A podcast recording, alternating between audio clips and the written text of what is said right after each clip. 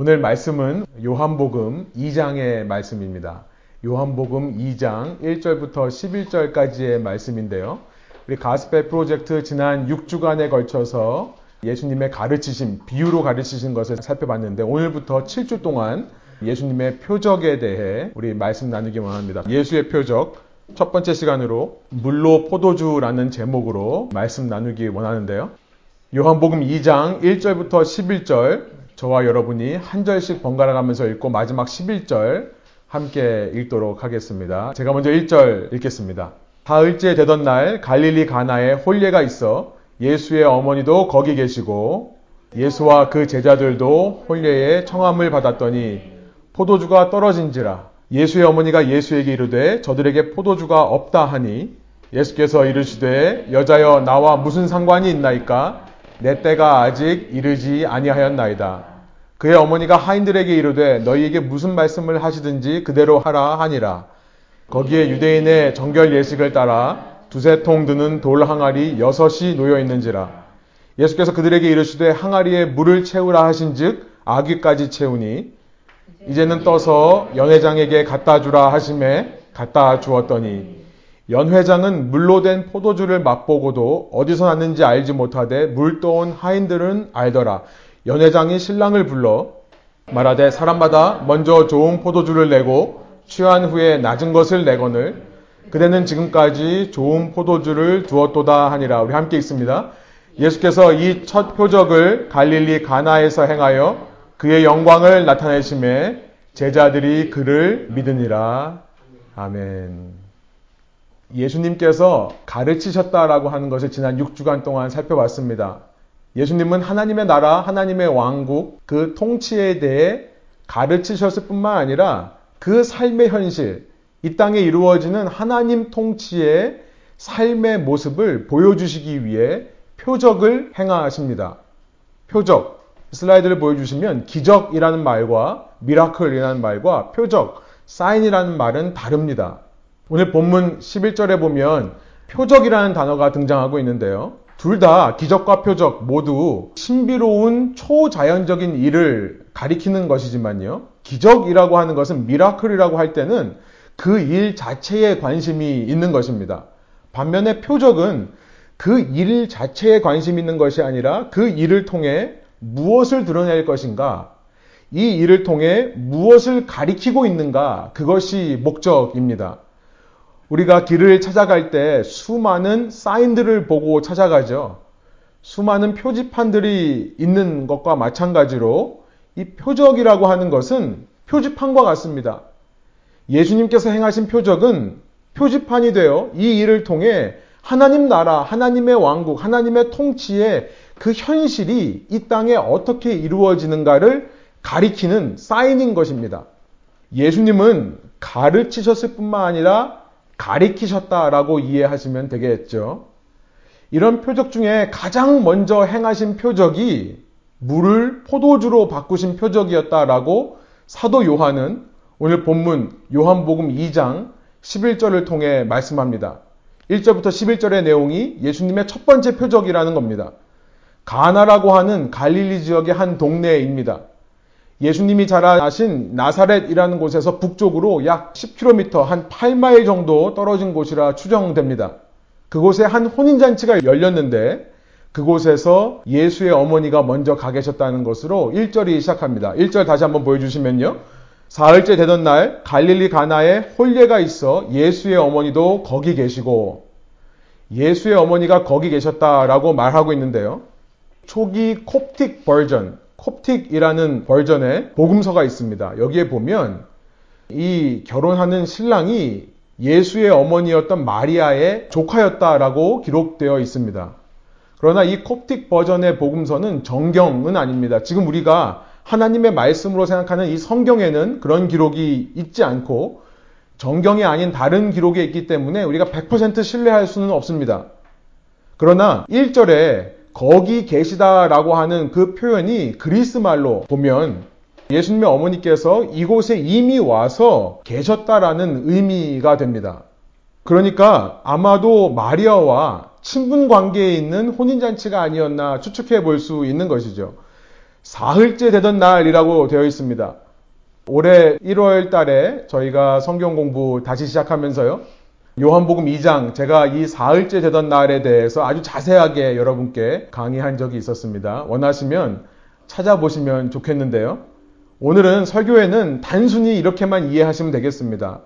예수의 어머니가 여기 이미 와서 계셨고, 그리고 그 삼 일째 되던 날, 마리아가 이미 와서 참석하고 있는 그 잔치에 삼 일째 되던 날, 이 절에 보면 예수님이 제자들을 데리고 혼인잔치에 오셨다라고 이해하시면 되겠습니다.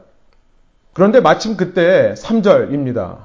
포도주가 떨어졌다라는 기록이 나와 있습니다. 오비이락이라는 단어를 아시죠? 까마귀가 날자 배 떨어진다. 우연인 상황인데 필연처럼 보이는 것을 가리켜서 하는 말입니다. 마치 까마귀가 배를 따먹은 것처럼 된 상황이라는 거죠. 예수님이 제자들과 함께 오시니 마침 포도주가 떨어졌다라는 겁니다. 당시 결혼식은 지난 시간 말씀드린 대로 이는 신랑 신부만의 잔치가 아니었습니다. 오늘날에는 좀 이해하기 어렵지만요. 이는 결혼하는 두 가정 사이의 잔치도 아니었습니다. 유흥거리, 엔터테인먼트가 따로 없던 당시 삶에 있어서 이 결혼식이라는 것은 마을의 잔치였던 것입니다. 마을 사람 모두가 함께 와서 즐거워하도록 배려했던 것이 당시 결혼 문화였습니다. 그래서 혼인잔치를 보통 일주일 정도 엽니다. 마을 사람 모두를 초대해서 함께 먹고 마시는 겁니다. 마시되 특별히 포도주를 마셨다라고 되어 있습니다.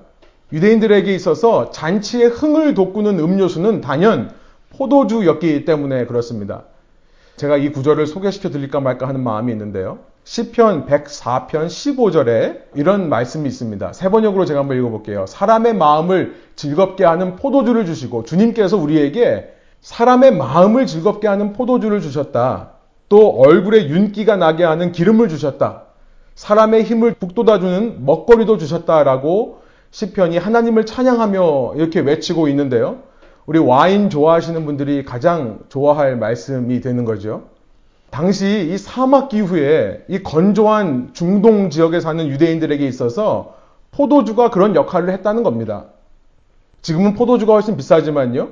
당시는 물이 훨씬 귀했던 시대였죠. 여러분, 지금은 더 귀한 물을 마시는데 얼마나 더 즐거워해야 할까요, 우리가? 그렇죠. 깨끗한 물을 마실 수 있는 이 워싱턴주에 사시는 저와 여러분은 정말 복받은 사람이라 생각이 듭니다. 여러분, 이 말씀을 가지고 술 마시는 것, 또 와인을 즐기는 데 사용하고자 하는 청년들이 있다면 저는 이렇게 말씀드리고 싶습니다. 그냥 물 마셔. 아니면 결혼식을 뭐 일주일 동안 하든지, 중동 사람으로 살려면 제대로 중동 사람으로 살아야겠죠. 아무튼 당시 잔치에 있어서 빠지면 안 되는 것이 포도주라는 것입니다.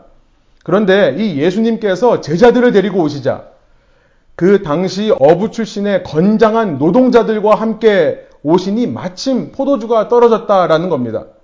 어머니 마리아의 입장에서 얼마나 곤란하고 난처한 상황이었겠습니까? 특별히 이 결혼식이 마리아와 관련이 있는 사람이었다면, 그 사람의 결혼식이었다면, 지금 마리아가 호스트의 입장에서 이 결혼식에 참석하고 있는 것이라면 얼마나 더 미안하고 손님들한테 난처한 상황이 되겠습니까? 그래서 삼 절, 어머니 마리아는 예수님에게 이렇게 말씀하는 겁니다. They have no wine. 포도주가 떨어졌구나 라고 말씀을 하시는 거예요. 그랬더니 이에 대한 예수님의 반응이 좀 당황스럽습니다. 사 절이에요. 여자여 라고 말을 하고 있습니다. 이것은 당시 그리스 말로 무례한 말은 아닙니다. 높은 위치에 있는 여인들을 가리켜 할 때 이 여자여 라는 단어를 사용했는데요. 그러나 확실한 것은 한 사람이 자신의 어머니를 가리켜서 하는 말은 결코 아니었습니다. 왜 예수님은 이런 표현을 어머니에게, 마리아에게 쓰고 계시는가? 분명 어떤 의도가 있다는 것을 우리는 생각해 볼 수 있습니다. 예수님은 지금 혼인잔치에 포도주가 떨어진 사건을 단지 그냥 인간적인 모자관계, 그러니까 인간적인 친분관계를 넘어서서 좀 더 객관적으로, objectively, 좀 더 객관적으로 이 상황을 보려고 하시는 것 같아요. 그러기 위해 어머니를 어머니가 아닌 여자여라고 부르고 있다는 겁니다. 객관적인 관계로 전환이 되는 겁니다. 이를테면 한 여인의 아들로서가 아니라 하나님의 아들로서 지금 유대인을 상대하는 모습을 보여주신다는 것이죠. 한 여인의 아들로서가 아닌 하나님의 아들로서 유대인들을 대하시는 거다. 하나님은 구약성경 말씀을 통해 하나님의 날에 대해 말씀을 참 많이 하셨습니다. The Day of the Lord라고 하는 주님의 날, 야훼의 날이라는 것은 주님께서 이 땅을 오셔서 모은 땅에 있는 사람들을 심판하시는 날을 가리키는 겁니다. 그런데 그 주님의 날, 야훼의 날을 많은 성경에서 잔치에 비유한 것을 우리가 볼 수 있습니다.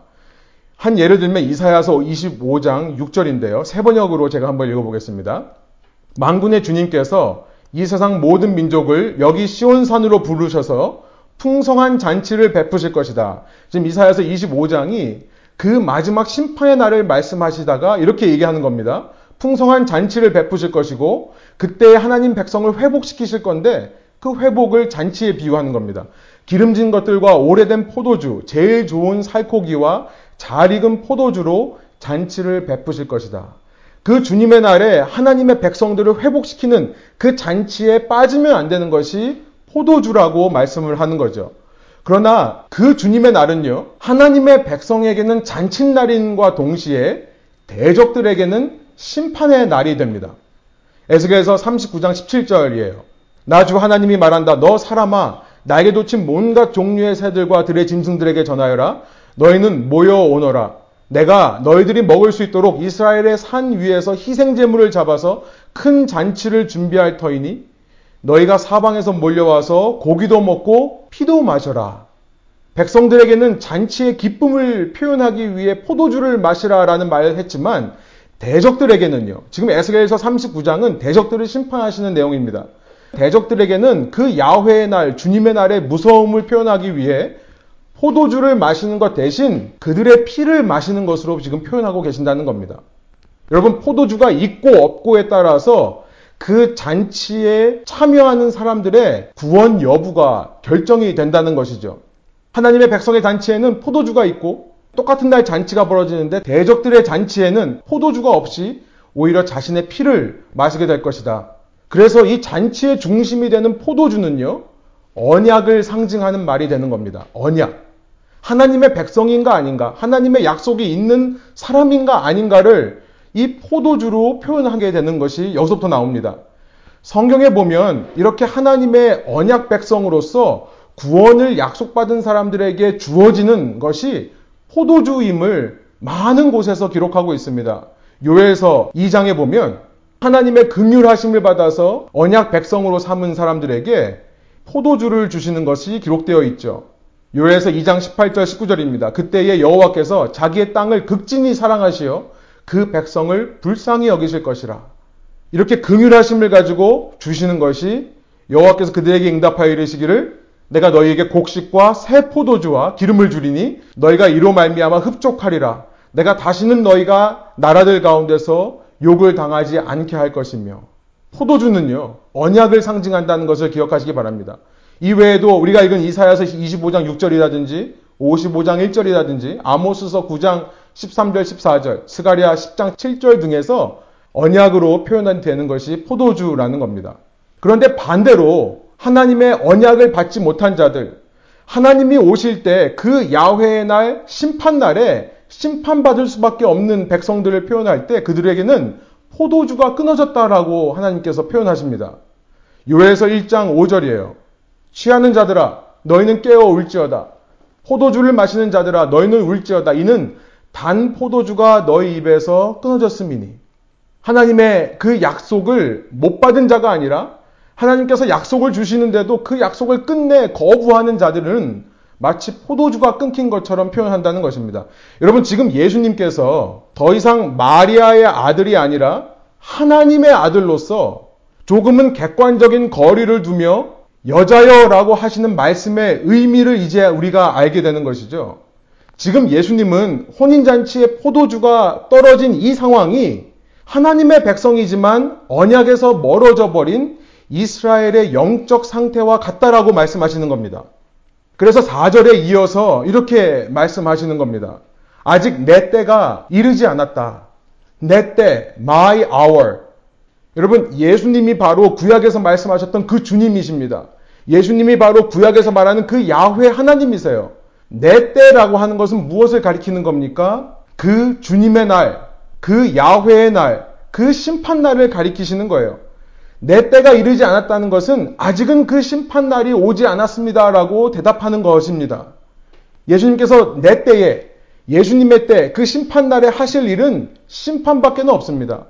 그날에 이 땅에서 그 심판을 면할 수 있는 사람은 없습니다. 이렇게 말하면 유대인들이 얼마나 서운해할까요? 여러분, 유대인들은요, 나름대로 나는 하나님의 말씀을 바로 지키는 사람들이고 하나님의 언약을 받은 언약 백성으로서 메시아가 다시 오실, 그 주님이 다시 오실 그 야훼의 날에, 심판날에 나는 구원을 받을 것이라고 생각했던 사람들이 유대인이기 때문에 그렇습니다. 그들은요, 자신이 그렇게 구원받을 것을 믿고 정결한 삶을 살기 위해 엄청난 노력을 했던 사람들이에요. 얼마나 그들이 노력을 했는지 오늘 본문 육 절이 이렇게 얘기합니다. 육 절이에요. 거기에 유대인의 정결 예식을 따라 두세 통 드는 돌 항아리 여섯이 놓였는지라. 다시 한번 한 목소리 한번 읽어볼까요? 육 절입니다. 거기에 유대인의 정결 예식을 따라 두세 통 드는 돌 항아리 여섯이 놓였는지라. 여기서 보면요, 두세 통이라고 할 때 그 통이라는 단어, 이 그리스 단어가 따로 있는데요, 이 새 번역은 동이라고 번역합니다. 이것은요, 지금으로 말하면 약 물 팔 갤런에서 구 갤런, 팔 to 구 갤런을 말하는 단위입니다. 그러니까 두세 통이라고 하는 것은 가장 작게는 십육 갤런에서부터 이십칠 갤런이니까 제가 더해서 나눠봤습니다. 평균 이십일 갤런을 얘기하는 거예요. 두세 통이라고 하는 것은 이십일 갤런. 우유통이 일 갤런짜리가 이십일 개 있다고 생각하시면 됩니다. 꽤 많은 양이죠. 그런데 그런 돌 항아리가 여섯 개가 놓여있다. 약 백삼십 갤런의 물이 차있는 겁니다. 한 오백 리터 되는 아주 많은 양의 물입니다. 다시 말씀드리지만 중동에서는 물이 굉장히 귀합니다. 오히려 포도주가 더 흔해요. 그런데 마시기도 모자라는 이 물을 이렇게 많이 채워놓은 이유가 무엇입니까? 이들은 이 물을 가지고 자신의 손을 씻는 데 사용했던 것입니다. 무슨 의미일까요? 그 물이 귀한 중동에서 이들은 하나님을 향해 종교적인 열심을 발휘한 겁니다. 이것이 그들의 의의였어요. 이렇게 스스로 열심히 정결해지기 위해 하나님께서 말씀하시지 않은 엑스트라의 워크, 항상 모일 때마다 손을 다 씻는 정결 예식을 행했던 거지만요, 그러나 그들은 불완전했다는 것을 알게 됩니다. incomplete. 여러분, 육 절에서 육이라는 숫자가 나옵니다. 여섯. 육이라는 숫자는 유대인에게 있어서 사람의 숫자를 상징하는 겁니다. 육 일 창조 중에 여섯째 날 사람이 창조되었기 때문에 그렇습니다. 육이라는 숫자는 사람의 숫자예요. 그런데 육을 지나 칠로 가야 육 일의 창조가 끝나고 일곱째 날 안식해야 그제서야 모든 창조가 complete, 완성되는 것입니다. 그래서 칠이라는 숫자는 완전수인 반면에 칠로 가지 못하고 있는 육이라는 상태, 아직도 육 일째에 머물러 있는 것은 불완전한 숫자라고 이해를 했습니다. incomplete이에요. 아직 완성이 안 된 겁니다. 미완성. 아직 안식을 누리지 못하는 겁니다. 미안식이라고 해야 되나요? 여러분, 이들은 이렇게 열심히 자기의 노력으로 정결해지려고 했지만 그것은 불완전했다라는 것을 상징적으로 의미하는 거겠죠. 로마서 삼 장에 그래서 사도 바울이 이렇게 이야기합니다. 그러면 무엇을 말해야 하겠습니까? 우리 유대 사람이 이방 사람보다 낫습니까? 전혀 그렇지 않습니다. 유대 사람이나 그리스 사람이나 다 같이 죄 아래에 있음을 우리가 이미 지적하였습니다. 성경에 이렇게 기록되어 있습니다. 의인은 없다. 한 사람도 없다. None is righteous. No, not one. 지금 예수님의 때, 예수님의 hour, 야훼의 날, 주님의 날, 그 심판날이 지금 이른다면 그 마지막 심판 앞에서 누구도 그 심판을 피할 수 있는 사람이 없다라는 것을 예수님께서 말씀하시는 겁니다. 심지어 자신의 열심과 노력으로 나는 언약 백성이고 정결한 백성이라 생각하는 그 유대인들도 심판을 피할 수 없다는 거죠. 저는 상상해 봤습니다. 예수님께서 지금 이 상황에서 마리아의 요청에 왜 여자여 라고 말할 수밖에 없는가? 상상해 보니 그 마음이 조금은 이해되는 것 같습니다. 예수님께서 그 상황을 보며 얼마나 답답하셨으면 그렇게 말씀을 하셨겠는가? 아마 그 결혼식장에 들어오면서 옆에 놓인 물 항아리들을 보시면서 마음이 답답하셨을 겁니다. 모든 사람들은 당연하게 그 물에 손을 씻고 결혼식장으로 들어갑니다. 손을 씻었으면 나는 정결하다라고 착각하며 그 자리에 앉아 있는 겁니다. 그때 제자들은 눈치채지 못했겠지만 예수님은 어쩌면 깊은 한숨을 내쉬셨을 수도 있습니다. 어머니 체면을 생각해 아마 예수님도 그 물에 손을 씻으셨겠죠. 그러면서 예수님 스스로 생각하시지 않으셨겠습니까? 과연 이것이, 이 물이 이들을 구원할 수 있을까? 아마 애타는 마음이었는지도 모르겠습니다. 혼인잔치에 와서 앉았습니다. 사람들이 먹고 마시며 즐기는 모습을 보며 예수님의 마음은 기쁘지만은 않았을 것이라 생각이 듭니다. 심판날이 가까워지는데, 그 주님의 날, 야훼의 날이 가까이 오고 있는데 먹고 마시고 시집가며 장가가는 것이 무슨 의미가 있을까? 후에 예수님께서 이런 말씀을 제자들에게 하셨는데요. 아마 저는 이 가르침의 아이디어를 가나 혼인잔치에서 예수님이 얻으시진 않았는가 생각해 보게 됩니다. 마태복음 이십사 장 삼십칠 절부터 삼십구 절이에요. 노아의 때와 같이 이 인자가 올 때에도 예수님의 때, 주의 날, 야훼의 날, 그 마지막 심판날을 가리키시는 겁니다. 이 인자가 올 때에도 그러할 것이다 라고 말씀하시면서 이렇게 말씀하세요. 홍수 이전 시대에 노아가 방주에 들어가는 날까지 사람들은 먹고 마시고 장가가고 시집가며 지냈다. 홍수가 나서 그들을 모두 휩쓸어 가기까지 그들은 아무것도 알지 못하였다. 인자가 올 때에도 그러할 것이다. 그런 답답하고 안타까운 마음으로 혼인잔치에 앉아 계신 예수님께 어머니 마리아가 와서 포도주가 떨어졌다고 얘기를 하니까 예수님은 이제 이때가 바로 내가 나설 때라는 것을 아신 것이겠죠. 이때야말로 이 땅 사람들의 상황과 딱 맞는 예수님께서 첫 표적을 드러내시기 위해 정확한 타이밍과 순간이었다는 것을 아시고 여자여 라고 말씀하시는 겁니다. 여자여, 그것이 나와 무슨 상관이 있습니까? 아직 내 때가 이르지 않았습니다.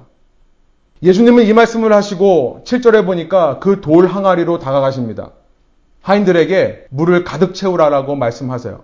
그러고 나서 떠서 연회장, chief of the feast, master of the feast, 그 연회장에게 갖다 주라. 결혼식을 주관하던, 오늘날로 말하면 웨딩 플래너 같은 사람입니다. 갖다 주었더니 어떻게 됩니까? 분명 물이었는데 유대인들의 열심과 유대인들의 의의가 담긴, 그들의 종교적인 하나님을 향한 마음이 담겨 떠 있는 물이었는데요. 그러나 아무리 그렇게 의의와 노력은 있지만 실제로 그들 자신을 정결하게 할 능력은 없는 그 물, 이 물에 손을 씻은 자라 하더라도 주님의 날이 이르면 홍수 때와 같이 그 심판을 피할 수 없는 것인데요.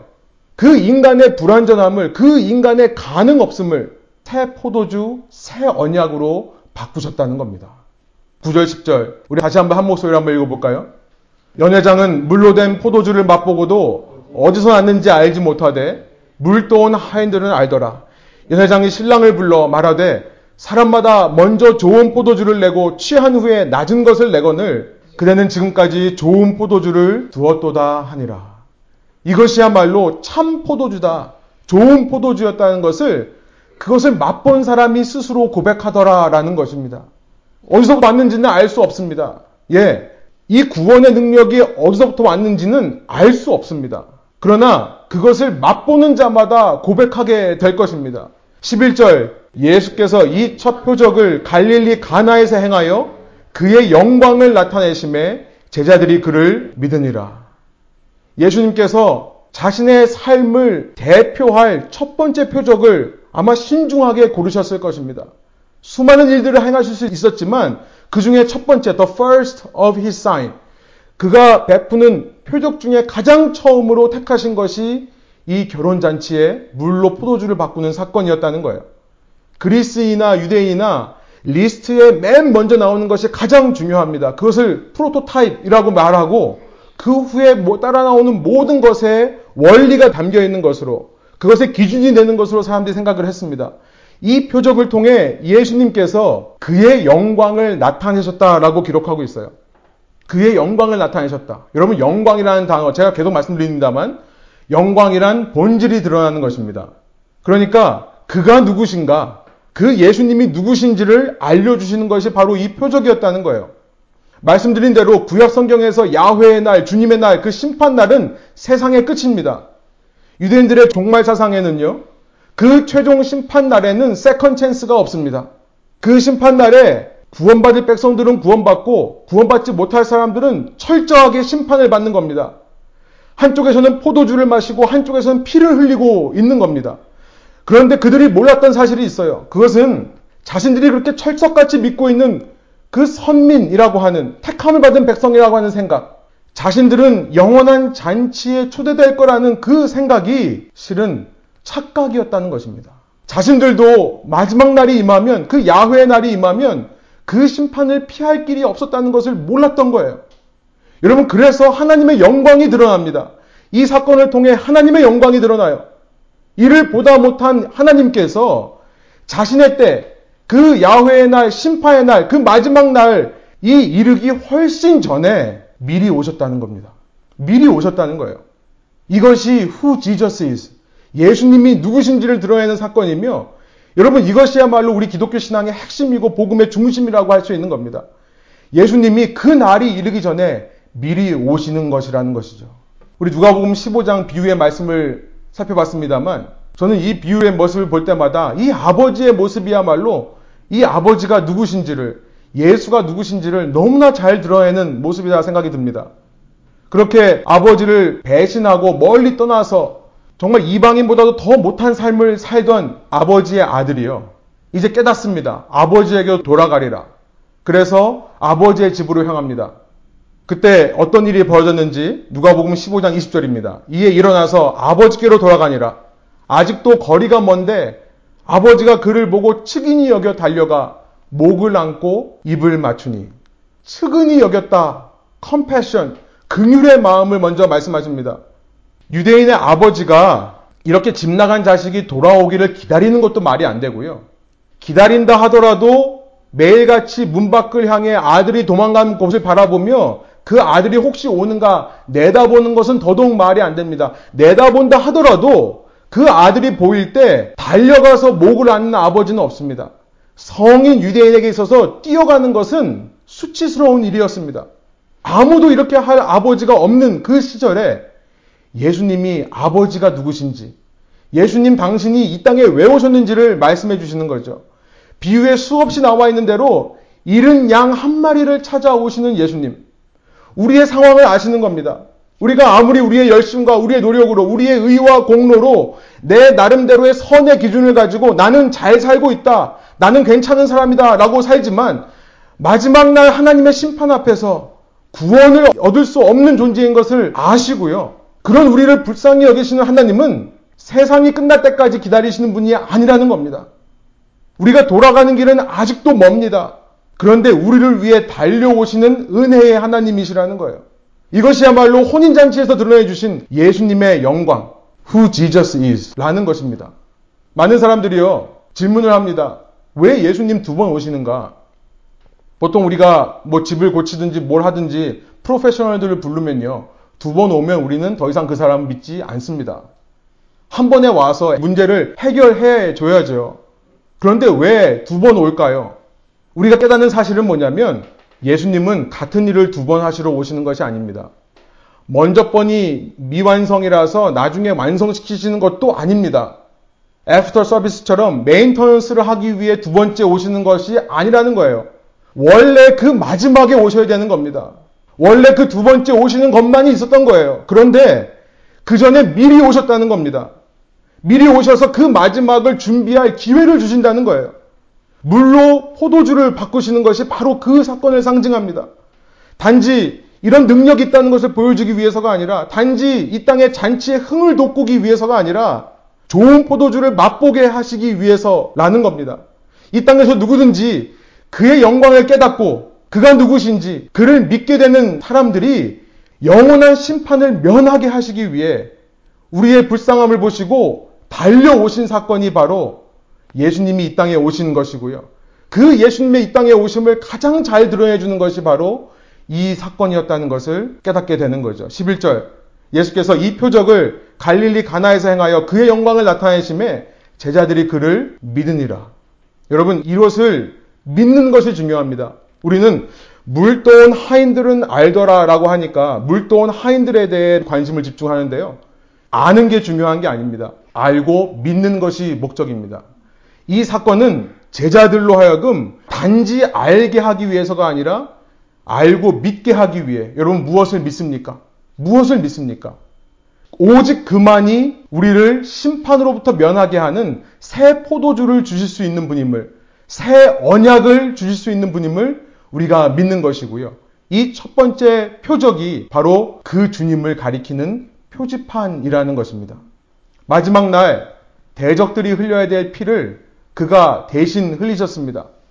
그의 피는 모든 사람에게 새 언약의 포도주가 되어 누구든지 그 피의 능력을 믿고, 다시 말해 그 포도주를 마시는 자마다 멸망치 않고 영생 구원을 얻게 하시는 거죠. 우리가 이 땅을 사는 것, 바로 우리를 위해 그런 긍휼한 마음으로 달려오신, 그리고 우리를 위해 대신 희생을 치러주신 그 하나님 나라, 왕국, 통치의 삶이 시작되어 있는 그 은혜 속에 사는 것이 우리가 이 땅을 사는 삶의 현실이라는 것을 이 표적이 가르쳐 주시는 겁니다.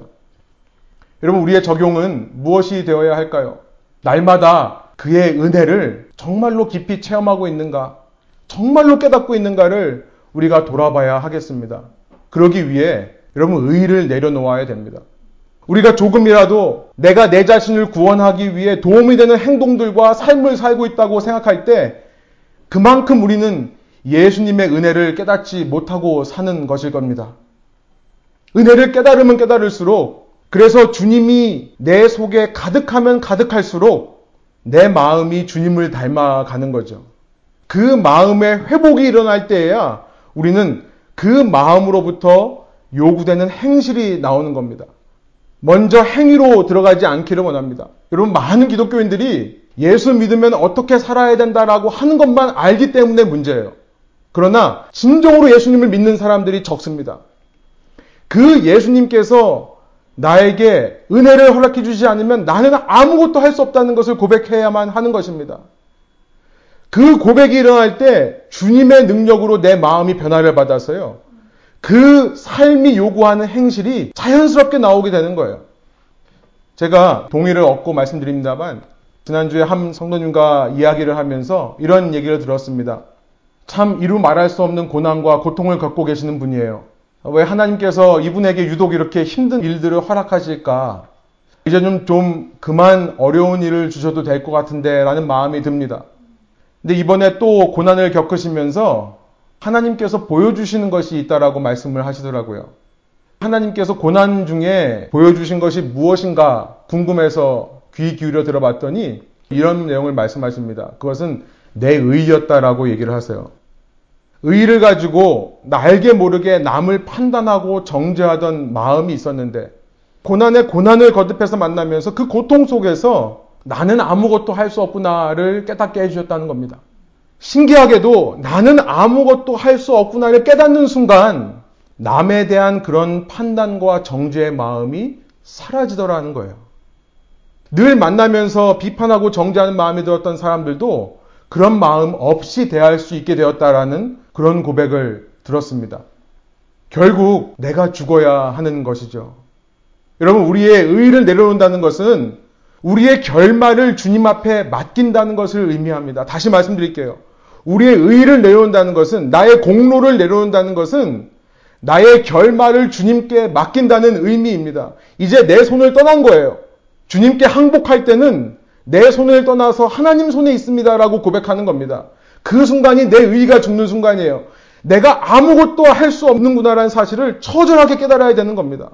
내가 어떻게 하느냐에 내 인생에 달리지 않았다는 것을 고백하게 되는 순간입니다. 여러분, 그렇다고 해서 무책임한 삶을 살게 되지 않습니다. 한없이 나약하기만 한 패배자의 삶을 사는 것도 아닙니다. 여러분, 마지막을 주님께 맡겨드릴 때에야 주님이 강한 만큼 나의 결말이 강해질 것을 믿습니다. 주님이 선한 만큼 내 결말이 선해질 것을 믿습니다. 여러분, 이보다 더 큰 지혜가 어디 있습니까? 이보다 더 큰 소망이 어디 있습니까? 우리가 우리의 의로, 우리의 노력으로, 우리의 열심과 자아도취된 그런 생각들로 살았던 그 모든 삶을 주님 앞에 내려놓으시고요. 다시 한번 우리를 긍휼히 여기시며 우리를 구원하시기 위해 미리 오신 그 예수님을 다시 한번 깊이 말씀을 통해 만나는 저와 여러분 되기를 소원합니다. 그래서 내 모든 공로는 내려놓고 마음의 변화를 받아가시기 소원합니다. 이것이 물로 포도주를 만드신 예수 그리스도의 능력이고요. 그 능력이 주님께 온전히 삶을 내어맡기는 자들에게 이루어질 줄로 믿습니다. 참 지혜와 소망으로 사시는 저와 여러분 되기를 소원합니다. 함께 기도하겠습니다. 하나님, 이 시간 말씀을 통하여 우리의 삶의 고난과 어려움이 있지만, 그러나 고난과 어려움 속에서 주님이 우리에게 원하시는 것은 우리가 쥐고 있는 무언가를 끝까지 쥐는 모습이 아니라, 그것이 심지어 주님을 향한 열심이라 하더라도, 주님을 향한 열정이라 하더라도, 남보다는 나은 나의 의와 공로라 할지라도 주님 앞에 모두 내려놓는 것을 원하신다는 것을 이 시간 깨닫습니다. 왜냐하면 그것이 결코 나를 구원할 수 없기 때문에 그렇습니다. 내가 신앙생활하며 이 정도면 됐다라고 생각하는 것이 있으면 있을수록 마지막 날 임할 주님의 심판을 피할 길이 없습니다. 오직 주님의 은혜만을 사모하고 소유하는 저희들 되게 하여 주십시오. 주님의 은혜만을 소유한다는 것은 수동적인 삶을 사는 것이 아니라 나의 모든 삶의 결국을, 마지막을 주님 손에 의탁하는 것이라 믿사오니, 주님, 그 담대한 고백과 용기가 저희 가운데 회복되게 하여 주시고, 누구든지 내 손에 붙잡고 있던 것을 내려놓고 그런 용기와 담대함으로 주님의 은혜만을 붙잡을 수 있는 자들에게 그 마지막을 주님께서 책임져 주십시오. 주님이 강하신 만큼 우리의 마지막이 강하게 하여 주시고, 주님이 선하신 만큼 우리의 마지막이 선해질 수 있도록 인도하여 주옵소서. 내 힘으로 강함과 선함을 위해 노력했던 것이 결국은 무너내려져야 주님께서 역사하실 수 있사오니, 주님, 아니 주님께서 그 모든 것들이 무너질 때까지 기다리고 계신 줄 믿사오니, 이 시간 저희의 마음 가운데 말씀으로 변화를 일으켜주시고 말씀으로 만나주시며 위로하여 주옵소서. 특별히 고난을 당하는 우리 교회 교우들, 형제자매들 생각하며, 주님, 우리가 주님 손에 맡겨드릴 때에 그 가운데 지혜와 소망이 있음을 서로에게 권면하며 서로를 이끌어주는 귀한 공동체 되게 하여 주시고, 기도로 우리 교우님들의 삶을 올려드릴 때, 그들의 이름을 불러가며 그들의 고난과 아픔에 동참할 때, 그러나 주님, 우리 마음 가운데 주님의 우리를 향하신 은혜로 말미암아, 달려오셔서 목을 안고 끌어안으시는 주님의 은혜로 말미암아 소망의 빛이, 그 소망의 물줄기가 샘솟는 저희들의 관계될 수 있도록 인도하여 주옵소서. 감사와 찬양을 주께 올려드리며 예수 그리스도의 이름으로 기도합니다. 아멘.